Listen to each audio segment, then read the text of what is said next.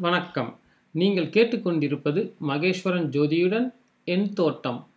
இன்னைக்கு நாம பிரபல எழுத்தாளர் பொன்னியின் செல்வன் நூலாசிரியர் கல்கியோட சிறுகதை தொகுப்பிலிருந்து அருணாசலத்தின் அலுவல் அப்படின்ற ஒரு கதையைத்தான் கேட்க போகிறோம் அருணாசலத்தின் அலுவல். இது ஒரு கதை. இந்த செய்தியை ஆரம்பத்திலேயே நான் வலியுறுத்தி சொல்லாமற் போனால் ஒருவேளை இதை ஒரு கட்டுரை என்றோ பிரசங்கம் என்றோ நினைத்துக் கொள்வீர்கள். மற்றொரு அபாயமும் உண்டு. இதில் வரும் சம்பவம் உண்மையாகவே நடந்தது என்று எண்ணிவிடலாம். அவ்வளவு நிஜம் போல் இருக்கும். பிறகு ஆசாமி யார் என்று தேடப் புறப்படுவீர்கள்? தன்னுடைய விஷயம் அவ்வளவு விளம்பரமாவதை என் நண்பன் அருணாசலம் ஒருவேளை விரும்ப மாட்டான். இந்த பரந்த பூமண்டலத்திலே தற்போது தனி மனிதர்கள் முதல் அரசாங்கம் வரையில் எல்லோரையும் திக்குமுக்காட செய்து வரும் பெரிய பிரச்சனை வேலையில்லா திண்டாட்டம் அல்லவா? நமது தேசத்திலும் இதுதான் பெரிய திண்டாட்டமாக இருக்கிறது. காந்தி மகான் முதல் நவநாகரிகத்தில் சிறந்த சர் எம் விஸ்வேஸ்வரையா வரையில் இந்திய பிரமுகர்கள் அநேகர் இந்த பிரச்சனையை பற்றி சிந்தித்து இதை தீர்த்து வைக்க வழி தேடுகிறார்கள். வேலையில்லா திண்டாட்டத்திலும் மத்திய வகுப்பார். அதாவது படித்த ஜனங்களுடைய திண்டாட்டம் தான் மிக கொடியது. ஏழை குடியானவர்கள் தொழிலாளிகள் முதலியவர்களின் திண்டாட்டம் அவ்வளவு பெரிதல்ல. ஏனென்றால் அவர்களுக்கு பட்டினி கிடக்கும் வித்தை நன்றாய் தெரிய வரும். சித்திரமும் கைப்பழக்கம் அல்லவா? பட்டினியும் வயிற்று பழக்கம்தான் ஒரு நாளைக்கு ஒருவேளை அரை வயிற்றுக்கு சாப்பிட்டு விட்டு சந்தோஷமாய் காலங்களிக்க கிராமத்து குடியானவர்களுக்கு தெரியும். இத்தகைய மனப்பான்மை தான் தேச முன்னேற்றத்திற்கே தடையாக இருக்கிறது என்பது சிறை கொள்கை. பட்டணங்களில் உள்ள படித்த ஜனங்களின் விஷயம் இப்படியல்ல. ஒருவேளை காப்பி கிடைக்காவிட்டால் போதும். அவர்களுடைய வாழ்க்கை சோகமயமாகி விடுகிறது இந்த வேலையில்லா திண்டாட்டத்திலிருந்து விடுதலை அடைய அநேகர் அநேக வழிகளை முயற்சி செய்கிறார்கள். இவைகளில் சர்வசாதாரணமாக நூற்றுக்கு தொண்ணூறு பேர் முயன்று பார்க்கும் வழி ஒன்று இருக்கிறது. அதுதான் பத்திரிகைக்கு எழுதுவது. தினசரி பத்திரிகையில் ஒரு விசேஷ கட்டுரையை படிப்பார்கள். அல்லது மாத பத்திரிகையில் ஒரு சிறுகதையை வாசிப்பார்கள். என்ன பிரமாதம்? இதைப்போல் நாம் ஒன்று எழுதக்கூடாதா? என்று தோன்றும்.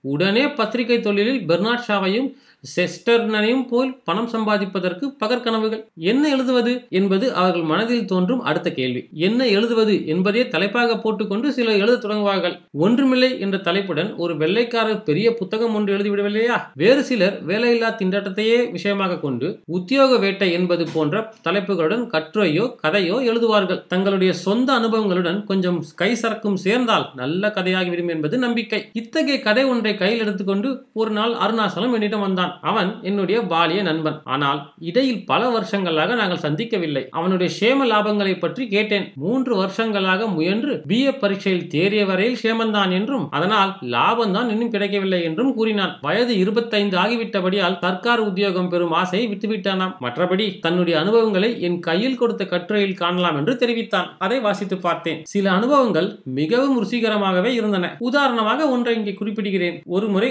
அருணாச்சலம் ஆங்கில பத்திரிகைகள் பின் பின்வருமாறு ஒரு விளம்பரம் செய்தான். தேவை. பி ஏ பட்டதாரிக்கு ரூபாய் நூறு சம்பளத்தில் ஒரு உத்தியோகம் தேவை. ரூபாய் ஆயிரம் ரொக்க ஜாமீன் கட்டக்கூடும். பெட்டி நம்பர் ஏழாயிரத்தி முப்பத்தி ரெண்டு. விளம்பரம் வெளியான மூன்றாம் நாள் கடிதங்கள் வர தொடங்கின. அக்கடிதங்களில் பல பெட்டி நம்பர் ஏழாயிரத்தி முப்பத்தி ரெண்டை வாயார மனதார வாழ்த்திவிட்டு ரூபாய் ஆயிரம் தந்தி மணியாடரில் அனுப்ப தயாராயிருப்பதாகவும் எப்பொழுது வந்து உத்தியோகம் ஏற்றுக்கொள்ளலாம் என்றும் விசாரித்திருந்தன இப்படி எழுதியவர்கள் வெறும் பிஏக்கள் மட்டுமல்ல அவர்களில் சிலர் லிட்ரேச்சர் ஆனர்ஸ் பட்டம் பெற்றவர்கள் வேறு சிலர் typewriting shorthand bookkeeping முதலியவைகளும் கற்றுத் தேர்ந்தவர்கள். உண்மை என்னவென்றால் இங்கிலீஷ் என்னமோ சுலபம்தான். ஆனால் விளம்பரத்தை கண்டதும் அவர்களுக்கு ஏற்பட்ட பரபரப்பினால் விஷயத்தை நன்கு கிரகிக்க முடியாமல் போயிற்று. அவர்களுடைய கண்கள் விளம்பரம் முழுவதையும் பார்த்தன. அவர்களுடைய வாய்கள் விளம்பரம் முழுவதையும் படித்தன. ஆனால் அவர்களுடைய மனதில் மட்டும் பின்வரும் வார்த்தைகள் தான் பதிந்தன. பி. ஏ. ரூபாய் நூறு சம்பளம் ரூபாய் ஆயிரம் ரொக்க ஜாமீன் பெட்டி நம்பர் ஏழாயிரத்தி முப்பத்தி ரெண்டு. இன்னும் சிலர் விளம்பரத்தை சரியாக அர்த்தம் செய்து கொண்டு பதில் எழுதியிருந்தார்கள். ஆனால் அவர்கள் அவர்களில் ஒருவரை தவிர மற்ற எவரும் மாதம் முப்பது ரூபாய்க்கு மேல் சம்பளம் கொடுக்க தயாராக இல்லை. இந்த விலக்கான ஒருவர் மட்டும் கேட்டதற்கு மேலேயே அதாவது மாதம் ரூபாய் நூற்றி இருபத்தைந்து சம்பளம் கொடுப்பதாக எழுதியிருந்தார். இந்த தவறுதலினால் அவருக்கு ரூபாய் ஆயிரம் நஷ்டமாயிற்று. மாதம் எண்பது ரூபாய் அல்லது தொண்ணூறு ரூபாய் சம்பளம் கொடுப்பதாக அவர் எழுதியிருந்தால் அருணாசலம் வலையில் விழுந்திருப்பான். கேட்டதற்கு மேல் கொடுப்பதாக சொன்னபடியால் சந்தேகம் தோன்றி நேரில் போய் விசாரிக்க போனான். வால்டாக் சாலையில் கரிமூட்டைகள் அடுக்கியிருந்த ஒரு அறைக்கு பக்கத்து அறையில் மேற்படி கணவானை சந்தித்தார் சந்தித்தான் தமது கரி பவுடர் ஏற்றுமதி கம்பெனியின் மேனேஜர் உத்தியோகத்தை அவர் அருணாச்சலத்துக்கு தருவதாக கூறினார். கரி பவுடர் எனப்படும் இந்திய குழம்பு பொடியை வாங்க இங்கிலாந்து ஆஸ்திரேலியா முதலிய தேசங்களில் உள்ள துரைசானிமார் ஆவலுடன் காத்துக் கொண்டிருக்கிறார்கள் என்றும் இப்பொழுதுதான் கம்பெனி ஆரம்ப நிலையில் இருக்கிறது என்றும் போக போக சம்பளம் அதிகம் தருவதாகவும் ஆனால் ரூபாய் இரண்டாயிரம் ரொக்க ஜாமீன் கட்டினால் இப்போதே ரூபாய் இருநூத்தி ஐம்பது சம்பளம் தருவதாகவும் சொன்னார். யோசித்துக் கொண்டு வருகிறேன் என்று திரும்பி வந்துவிட்டான். கதை எப்படி இருக்கிறது? என்று அருணாசலம் கேட்டான். நன்றாய்த்தான் இருக்கிறது. ஆனால் கதை முடிவு சுகமில்லை என்றேன். அதில் என்ன குற்றம்? என்று கேட்டான். மங்களகரமாக முடியும் கதைகள் எப்போதும் இரண்டாம் தரம்தான். இங்கிலீஷ் கதைகள் படித்திருக்கும் உனக்கு இது தெரிந்திருக்க வேண்டும். கல்யாணம் செய்து கொண்டு சுகமாக இருந்தார்கள் என்று முடிப்பது நம்முடைய தேசத்து கர்நாடக முறை. புதிய முறை கதைகளில் கதாநாயகனோ நாயகியோ அகால மரணமடைய வேண்டியது மரபு. எதிரியை கொண்டு கொள்விக்க முடியாவிட்டால் விஷம் குடித்தோ தூக்கு போட்டுக்கொண்டோ தற்கொலை செய்விக்க வேண்டும். அல்லது கதாபாத்திரங்களை உயிரோடு விட்டாலும் அவர்களை தீராத துக்கத்திலாவது ஆழ்த்திவிட்டு கதையை முடிக்க வேண்டும் என்று பிரசங்கம் செய்தேன் வாழ்க்கையில் தான் வேண்டிய துக்கம் இருக்கிறதே. கதைகளால் சந்தோஷமா இருக்க முடியக்கூடாதா? என்று கேட்டான் அருணாசலம். வாழ்க்கையில் வேண்டிய துக்கம் அதிகமாய் இருப்பதால் தான் கதைக்கும் துக்கமாய் முடிய வேண்டும். அப்போதுதானே உண்மைக்கு பொருத்தமாய் இருக்கும். சரிதான். ஆனால் இந்த கதையை பொறுத்தவரையில் அது பொருத்தமில்லை. ஏனென்றால் இதில் வரும் கதாநாயகன் நானே விஷம் குடித்தோ தூக்கு போட்டுக்கொண்டோ உயிர் விட எனக்கு சிறிதும் விருப்பமில்லை. படிப்பிலும் அழகிலும் குணத்திலும் சிறந்த மனைவியை விட்டுவிட்டு உயிரை விட யாருக்குத்தான் மனம் வரும்? ஒவ்வொருவருக்கும் ஒவ்வொரு விஷயத்தில் பெருமை உண்டு. அருணாசலத்துக்கு அவன் மனைவி விஷயத்தில் பெருமை. இப்போது ஸ்ரீமதி சம்பங்கி எல்டி பரீட்சைக்கு படித்துக் கொண்டிருக்கிறாள். அப்படி கதையை சந்தோஷமாய் முடித்திருந்தாலும் நீ முடித்திருக்கும் முறை சரியல்ல. ஒரு வேளையும் கிடைக்காமல் கடைசியில் தமிழ் பத்திரிகைகளுக்கு கதை எழுத தொடங்குகிறார் என்றும் வெகு சீக்கிரத்தில் பத்திரிகாசிரியனாகவும் நூலாசிரியனாகவும் ஆகி மாதம் ஆயிரம் ரூபாய் சம்பாதிக்கலாம் என்றும் முடித்திருக்கிறாய். இது உண்மைக்கு நேர் மாறுபாடாக இருக்கிறது. நல்ல கதையின் லட்சணம் அது நிஜம் போல் தோன்ற வேண்டும். கதை இருக்கட்டும். நான் பத்திரிகைகளுக்கு எழுதி பணம் சம்பாதிப்பை பற்றி என்ன சொல்கிறாய்? பணம் சம்பாதிப்பதற்கு எத்தனையோ வழிகள் இருக்கின்றன. சோப்பு விற்று பணம் சம்பாதிக்கலாம் மூக்குப்பொடி வியாபாரம் செய்து லட்சாதிபதி ஆகலாம் காமகேசரி லேகியம் விற்று குபேரனாகலாம். வெற்றிலை பாக்கு கடை லாபத்தில் மோட்டார் வைத்துக் கொள்ளலாம். ஆனால் பத்திரிகைக்கு எழுதி பிழைக்கும் ஆசை இருந்தால் பட்டினி கிடைப்பதில் காந்தி மகானுடன் போட்டி போட தயாரிக்க வேண்டும். வேண்டாம். என்னிடம் ரூபாய் இரண்டாயிரம் இருக்கிறது. அதை கொண்டு நானே ஒரு தமிழ் பத்திரிகை நடத்தினால் என்ன? என்று வினவி தமிழ்நாட்டில் வெற்றியடைந்த இரண்டு மூன்று பத்திரிகைகளின் பெயரையும் கூறினான். சென்ற பத்து வருஷத்திற்குள் தமிழ்நாட்டில் பிறந்து இறந்த தமிழ் பத்திரிகைகளின் ஜாபிதா ஒன்று வைத்திருந்தேன். அதை அவனுக்கு படித்து காட்டி இதில் தொண்ணூத்தி பெயர்கள் இருக்கின்றன. சதம் பூர்த்தியாவதற்கு இன்று ஒன்றுதான் பாக்கி. வேண்டுமானால் நீ ஆரம்பி என்றேன். ஏழு எட்டு மாதங்களுக்கு பிறகு ஒரு நாள் அருணாசலம் மறுபடியும் வந்தான். அவன் முகத்தை பார்க்க முடியவில்லை. அவ்வளவு சோகமயமாயிருந்தது. உன்னிடம் ஏதாவது வைரம் இருக்கிறதா? என்று கேட்டான். வைரமா? என்னிடம் ஏது? விதேசி பொருள்களில் எனக்கு சிரத்தை கிடையாது என்று உனக்கு தெரியாதா? என்றேன். வேண்டாம். சுதேசி கயிறாவது நீளமான கயிறாவது ஏதாவது இருக்கிறதா? என்று கேட்டான். எனக்கு சந்தேகம் உண்டாகிவிட்டது. கயிறு எதற்காக? என்றேன். இன்றைய தினம் என் உயிரை விட்டுவிட்டு மறுகாரியம் பார்க்க போகிறேன் என்றான். அவனை சமாதானப்படுத்தி விசாரித்ததில் விஷயம் என்னவென்று தெரிய வந்தது அவன் துணைவி ஸ்ரீமதி சம்பங்கி அம்மாள் எல்டி பரீட்சையில் தேறி உபாத்தியாயினி வேலைக்காக முயற்சி செய்து கொண்டிருந்தாலாம் திருச்சிராப்பள்ளியில் உள்ள பெண்கள் ஹைஸ்கூல் ஒன்றில் மாதம் ரூபாய் நூற்றி இருபது சம்பளத்தில் உபாத்தியாயினியாக நியமிக்கப்பட்டிருப்பதாய் அன்றைய தினம் உத்தரவு வந்ததாம். உத்தியோகம் புருஷ லட்சணம் என்று பெரியோர் சொல்லியிருக்க மனைவிக்கு உத்தியோகமான பிறகு தனக்கு உத்தியோகம் இல்லாமல் எப்படி இருப்பது என்று அருணாசலம் கவலைப்பட்டான். மனைவி சம்பாதித்து போட்டு தான் சாப்பிட்டுக் கொண்டு மானங்கெட்ட வாழ்வு வாழ்வதை விட ஏன் இப்போதே பிராண தியாகம் செய்துவிடக் கூடாது என்பதற்கு நான் ஏதேனும் தக்க காரணம் எடுத்து காட்ட முடியுமா என்று வினவினான். உயிர் உள்ளவரை நம்பிக்கைக்கு இடம் உண்டு என்ற மொழியை அவனுக்கு எடுத்துக்காட்டி ஆறுதல் கூறினேன். அவன் இவ்வளவு வைராகிய புருஷன் என்பது எனக்கு தெரியாதென்றும் இனிமேல் கண்ணும் கருத்துமாய் இருந்து ஏதாவது ஒரு வேலை அவனுக்கு தேடி கொடுப்பதாகவும் உறுதி கூறினேன். இப்போதைக்கு நீ உன் மனைவியுடன் திருச்சிக்கு போ. என்ன படித்திருந்தாலும் ஸ்ரீதானே அங்கே திக்கு திசை தெரியாமல் தவிப்பாள். கொஞ்ச நாளைக்கு நீ அவளுடன் இருக்க வேண்டியது அவசியம் என்றேன். அப்படியே செய்கிறேன். ஆனால் நீ உன்னுடைய வாக்குறுதியை மறந்துவிடக் கூடாது முப்பது ரூபாய் சம்பளம் கிடைத்தாலும் போதும். ஆனால் உத்தியோகமின்றி இனி அதிக காலம் நான் உயிர் வாழ மாட்டேன் சொல்லிவிட்டு போனான். ஐந்தாறு மாதத்துக்கு பிறகு எனக்கு தெரிந்த முதலாளி ஒருவர் ஒரு தமிழ் வார பத்திரிகை ஆரம்பிப்பதாக சொன்னார். உதவி ஆசிரியர் ஒருவர் வேண்டும் என்று தெரிவித்தார். உடனே அருணாசலத்திற்கு கடிதம் எழுதினேன். அவனுடைய பதில் எனக்கு ஆச்சரியம் உண்டு பண்ணிற்று. மாதம் அறுபத்தைந்து ரூபாய் சம்பளத்தில் தனக்கு முன்பே உத்தியோகம் ஆகிவிட்டதாகவும் சம்பள உயர்வுக்கு இடம் உண்டு என்றும் தெரிவித்திருந்தான். என்னுடைய முயற்சிக்காக நன்றி செலுத்திவிட்டு திருச்சிக்கு வந்தால் தன் வீட்டுக்கு வராமல் போகக்கூடாது என்று வற்புறுத்தியிருந்தான் அலுவல் என்ன என்று மட்டும் சொல்லவில்லை. சமீபத்தில் ஒரு காரியமாக நான் திருச்சிக்கு போக நேர்ந்தபோது அருணாசலத்தை அவசியம் பார்த்துவிட்டு வருவது என்று தீர்மானித்தேன். அவனை பார்ப்பதில் இருந்த ஆவலை விட அவனுடைய அலுவல் என்னவென்பதை அறிவதில் அதிக ஆவல் இருந்தது. அவனுடைய கடிதங்களில் அதை பற்றி அவ்வளவு மூடுமந்திரம் செய்திருந்தான். மாலை ஆறரை மணிக்கு மேல் வீட்டில் வந்து பார்க்கும்படி எழுதியிருந்தான். அன்று மாலை எனக்கு வேலை என்றும் இல்லாமையால் நாலு மணிக்கே புறப்பட்டு அவன் வீட்டை தேடிக்கொண்டு போனேன். வெளிச்சத்திலேயே வீட்டை அடையாளம் கண்டுபிடித்துட்டால் பிறகு இரவில் சுலபமாக போகலாம் என்று எண்ணம். ஐந்து மணிக்கு அவன் வீட்டை கண்டுபிடி முடித்தேன் கதவு உட்புறம் தாளிடப்பட்டிருந்தது. தட்டினேன். உள்ளிருந்து யாரது? என்று சத்தம் கேட்டது. அது அருணாசலத்தின் குரலா இருக்கவே. நல்ல வேலை மறுபடியும் போய்விட்டு வர வேண்டியதில்லை. என்று எண்ணி நான் தான் அருணாசலம். கதவை தர? என்றேன். அருணாசலம் உள்ளிருந்து ஊ ஊ என்று ஒரு வினோதமான சத்தமிட்டான். அடுத்த நிமிஷம் வந்து கதவை திறந்தான். அவனுடைய கோலத்தை கண்டதும் திகைத்து போனேன். கலாசாலையில் டம்பாச்சாரி என்று பெயர் பெற்ற அருணாசலம் இடுப்பில் ஒரு முள துண்டை மூலக்கச்சம் கட்டி கொண்டு வந்து எதிரில் நின்றால் திகைக்காமல் என்ன செய்வது? போதாததற்கு அவனுடைய ஒரு கை ஏதோ மாவில் அலைந்த அடையாளத்துடன் இருந்தது.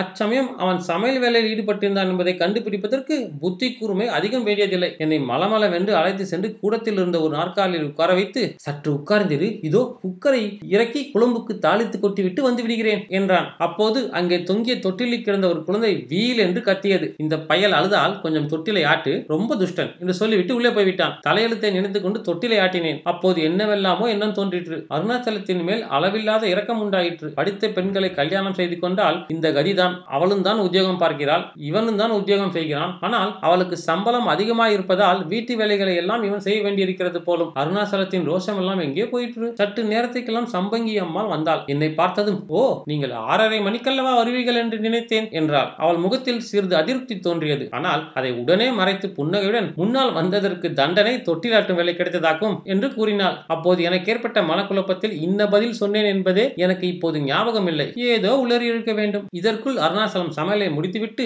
வேஷ்டி சொக்காய் முதலவை போட்டுக்கொண்டு வந்து சேர்ந்தான். பேச்சின் நிலையில் இவர் இப்போது உயிரோடு இருப்பதற்கு உங்களுக்கு நான் நன்றி செலுத்த வேண்டும் அல்லவா தூக்கு போட்டுக்கொள்ள கயிறு கொடுக்க மாட்டேன் என்று கண்டிப்பாய் சொல்லிவிட்டீர்களாமே என்று சம்பங்கி சொன்னாள். ஆமாம் வைரம் கூட கிடையாது என்று சொல்லிவிட்டேன் என்று நானும் சிரித்துக் கொண்டே கூறினேன். இங்கு வந்த பிறகு கூட கொஞ்ச நாள் அப்படித்தான் பயமுறுத்தி கொண்டிருந்தார். நான் பதிலுக்கு ஒன்று சொல்லி பயமுறுத்திய பிறகுதான் அந்த பேச்சு நின்றது. சொல்லிவிடட்டுமா? என்று சம்பங்கி அருணாசலத்தை பார்த்தாள். தாராளமாக சொல் எனக்கு ஆச்சரியம் இல்லை என்றான் அருணாசலம். இவர் அப்படி ஏதாவது தற்கொலை செய்து கொண்டு இருந்தால் நான் மறுநாளே பத்திரிகைகளில் படித்து உத்தியோகம் பார்க்கும் இளம் விதவைக்கு புருஷன் தேவை என்று விளம்பரம் செய்து கொள்வதென்று கூறினேன். அது முதல் செத்து போவதை பற்றி வாய் திறப்பதில்லை. ஒருவேளை உத்தியோகம் கிடைத்ததும் அந்த பேச்சை மறந்ததற்கு ஒரு காரணமாக இருக்கலாம் அல்லவா? என்றேன். ஆரிய கூத்தாடினாலும் காரியத்தின் மேல் கண் என்பது போல அவனுடைய அலுவல் என்னவென்று தெரிந்து கொள்வதிலேயே என் நோக்கம் இருந்தது. அதுவும் ஒரு காரணம் தான் என்றான் அருணாசலம். எந்த ஆபீஸில் அப்பா உனக்கு வேலை? அதை நீ சொல்லவே இல்லையே என்றேன். அருணாசலம் சிரித்துக்கொண்டே ஆமாம் நேரில் தான் சொல்ல வேண்டும் என்றிருந்தேன். என்னுடைய ஆபீஸ் இந்த வீடு தான் நீ வந்தபோது செய்து கொண்டிருந்தேனே அதுதான் என்னுடைய வேலை என்றான். முதலில் எனக்கு ஒன்றுமே புரியவில்லை. அப்புறம் நன்றாக விசாரித்ததில் பின்வரும் ஆச்சரியமான விவரங்கள் தெரிய வந்தன. சம்பங்கி அம்மாளுக்கு கிடைத்த ரூபாய் நூற்றி இருபது சம்பளத்தில் அருணாச்சலத்துக்கு மாதம் அறுபத்தைந்து ரூபாய் சம்பளம் கொடுப்பாளாம். வீட்டு செலவுகளுக்கு தலைக்கு சரிபாதி போட்ட பின்னர் பாக்கி மிகுந்ததை அவர்கள் இஷ்டம் போல் செலவு செய்வார்களாம். அல்லது சேர்த்து வைத்துக் கொள்வார்களாம். மேற்படி சம்பளம் வாங்குவதற்காக அருணாச்சலம் சமையல் குழந்தையை பார்த்துக் கொள்வது உட்பட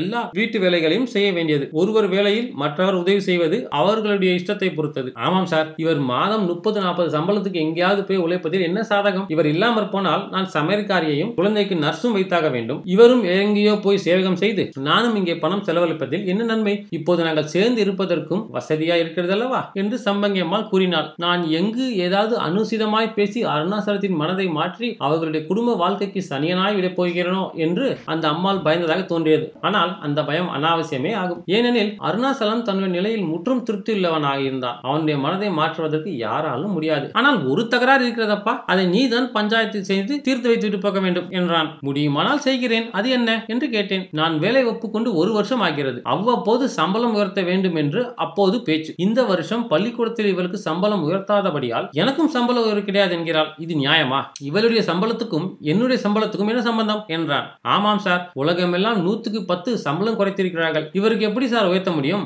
என்றால் சம்பங்கி. நான் யோசித்தேன். என்னுடைய அனுதாபம் எல்லாம் அருணாசலத்தின் பக்கம் தான் இருந்தது. ஆனால் அவன் பக்கம் பேசுவதில் ஒரு அபாயம் இருப்பதை உணர்ந்தேன். என்னுடைய வீட்டில் என் மனைவி குடும்ப வேலை பார்ப்பதற்கு இந்த மாதிரி சம்பளம் கேட்க தொடங்கினால் நான் தாராளமா இருக்க முடியுமா? நீங்கள் தான் இருக்க முடியுமா? ஆகவே இப்போது அருணாசலம் பக்கம் பேசினால் ஆண் குலம் முழுவதற்கும் ஒரு பிரதிகூலத்தை செய்தவர்களாவோம் என்று தோன்றியது. தீர ஆலோசித்து பின்வருமாறு தீர்ப்பு கூறினேன். அம்மாளுடைய சம்பளத்துக்கும் உன் சம்பளத்துக்கும் சம்மதம் இல்லை. இதை காரணமாய் காட்டி உனக்கு சம்பள உயர்வு இல்லை என்று சொல்வது தவறுதான். ஆனால் நீயும் காரணமின்றி சம்பள உயர்வு கேட்கக்கூடாது. உன் உத்தியோகத்துக்கு வருஷா வருஷம் சம்பள உயர்வு சரி என்று. ஒரு குழந்தை அதிகமானால் ஒரு ஐந்து ரூபாய் சம்பளம் அதிகம் என்று ஏற்படுத்திக் கொள்வது நியாயமாயிருக்கும். இந்த தீர்ப்பு சம்பங்கி அம்மாளுக்கு மிகவும் திருப்தி அளித்திருக்க வேண்டும் என்று தோன்றியது. ஏனெனில் அவள் எங்கள் இருவரையும் உட்கார வைத்து சாப்பாடு பரிமாறினாள். அருணாச்சலத்தின் வேலையில் உதவி செய்ய தனக்கு அன்று இஷ்டம் என்று தெரிவித்தாள். அவர்களிடம் விடைபெற்றுக் கொண்டு வாசப்படியை தாண்டும் போது இந்த ஏற்பாட்டின் கீழ் இந்த தம்பதிகள் சந்தோஷமாய் வாழ்க்கை நடத்த முடியுமா? அவர்களிடம் இடையில் அன்பு இருக்குமா என்ற எண்ணம் மனதில் தோன்றியது. அப்போது என்னையும் அறியாமல் நான் விட்டு பிரிந்தவர்களை திரும்பி பார்த்தேன். வெக்கம் கெட்டவர்கள். நான் அப்பால் போகிற வரையில் தாமதிக்க கூடாதா?